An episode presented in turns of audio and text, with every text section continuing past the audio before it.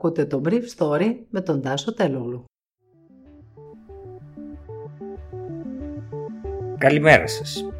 Σήμερα είναι Παρασκευή εννέα Ιουλίου δύο χιλιάδες είκοσι ένα και θα ήθελα να μοιραστώ μαζί σας αυτά τα θέματα που μου έκαναν εντύπωση.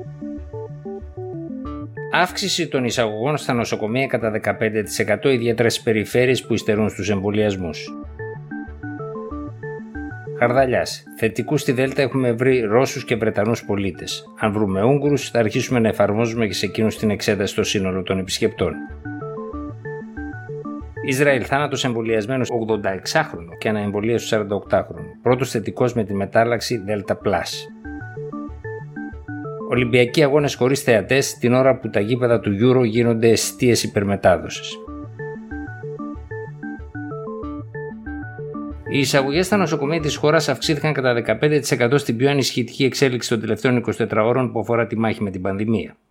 Παρά την νέα αύξηση των κρουσμάτων που ξεπέρασαν τα δύο χιλιάδες, το σύστημα υγείας δείχνει να μην πιέζεται και νοσοκομεία όπως το Συσμανόκλειο στην Αττική που είχαν μετατραπεί σε κοβιντάδικα επιστρέφουν στην κανονική τους λειτουργία για να εξυπηρετήσουν ασθενείς που έχουν μείνει πίσω με τις θεραπείες τους.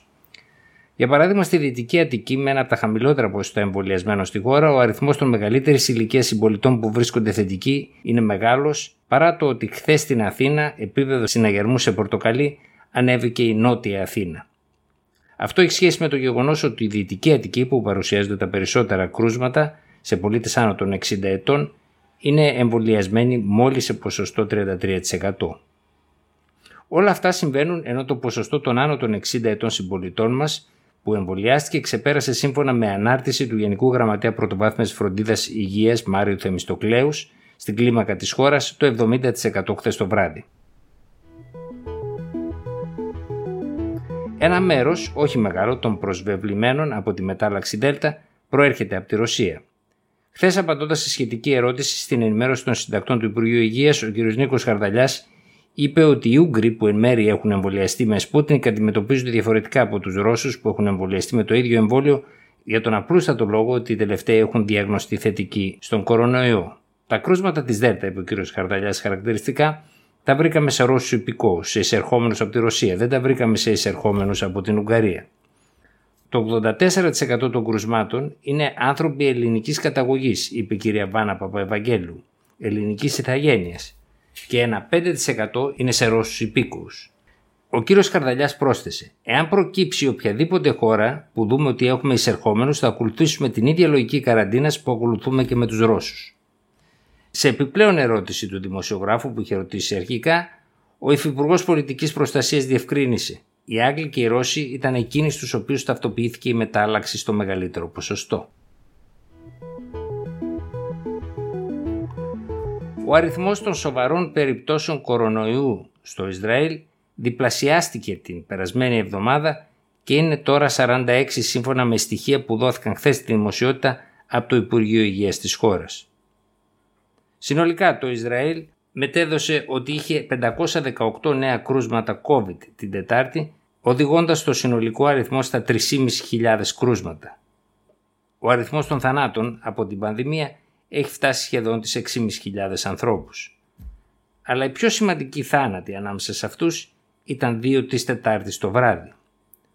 Ο πρώτος, ενός σαρανταοκτάχρονου που δεν είχε εμβολιαστεί και πέθανε στο Wolfson Medical Center στο Χολόν, αφορούσε πολίτη ο οποίος είχε μεταφερθεί από άλλο νοσοκομείο σε πολύ κακή κατάσταση.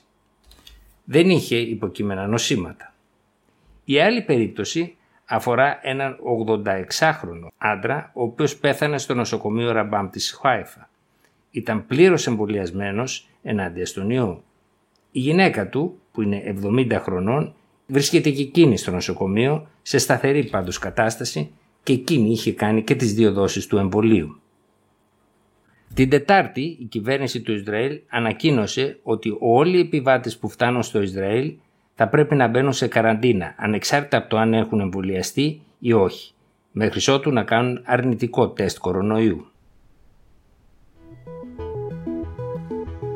Οι Ολυμπιακοί αγώνες της Ιαπωνίας θα γίνουν χωρίς θεατές, καθώς ο κορονοϊός πλήττει την νησιωτική χώρα και η πρωτεύουσά της, το Τόκιο, έχει κηρυχθεί σε κατάσταση έκτακτης ανάγκης. πριν από μερικές ακόμα μέρες υπήρχε η ελπίδα ότι οι αγώνες αυτοί θα μπορούσαν να γίνουν με θεατές.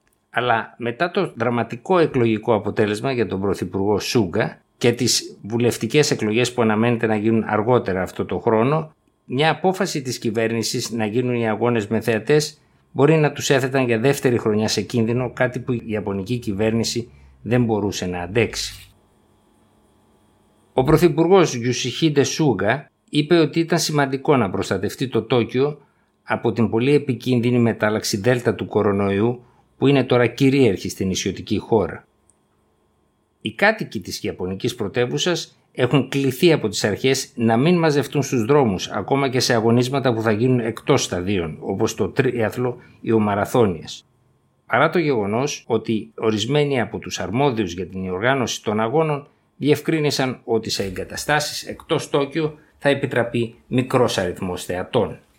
Η χθεσινή απόφαση της Οργανωτικής Επιτροπής της Ολυμπιάδας στο Τόκιο θα έχει δραματικές επιπτώσεις στον προϋπολογισμό των αγώνων που έτσι κι αλλιώς θα είναι ελληματικός. Το έλλειμμα θα φτάσει τα δεκαπέντε δισεκατομμύρια. οκτακόσια πενήντα εκατομμύρια δολάρια είχαν προϋπολογιστεί ως εισπράξεις από τα εισιτήρια και αυτές τώρα μηδενίζονται. Αλλά υπάρχει και μια άλλη εξέλιξη πολύ δυσάρεστη για τους οργανωτές των αγώνων. Πάρα πολλοί αθλητές, από εκείνους που είναι επαγγελματίες, ανακοινώνουν ο ένας μετά τον άλλον ότι δεν θα πάνε στους αγώνες της Ιαπωνίας γιατί δεν έχουν καμία διάθεση να αγωνιστούν χωρίς θεατές. Ήταν το Brief Story για σήμερα Παρασκευή εννέα Ιουλίου δύο χιλιάδες είκοσι ένα.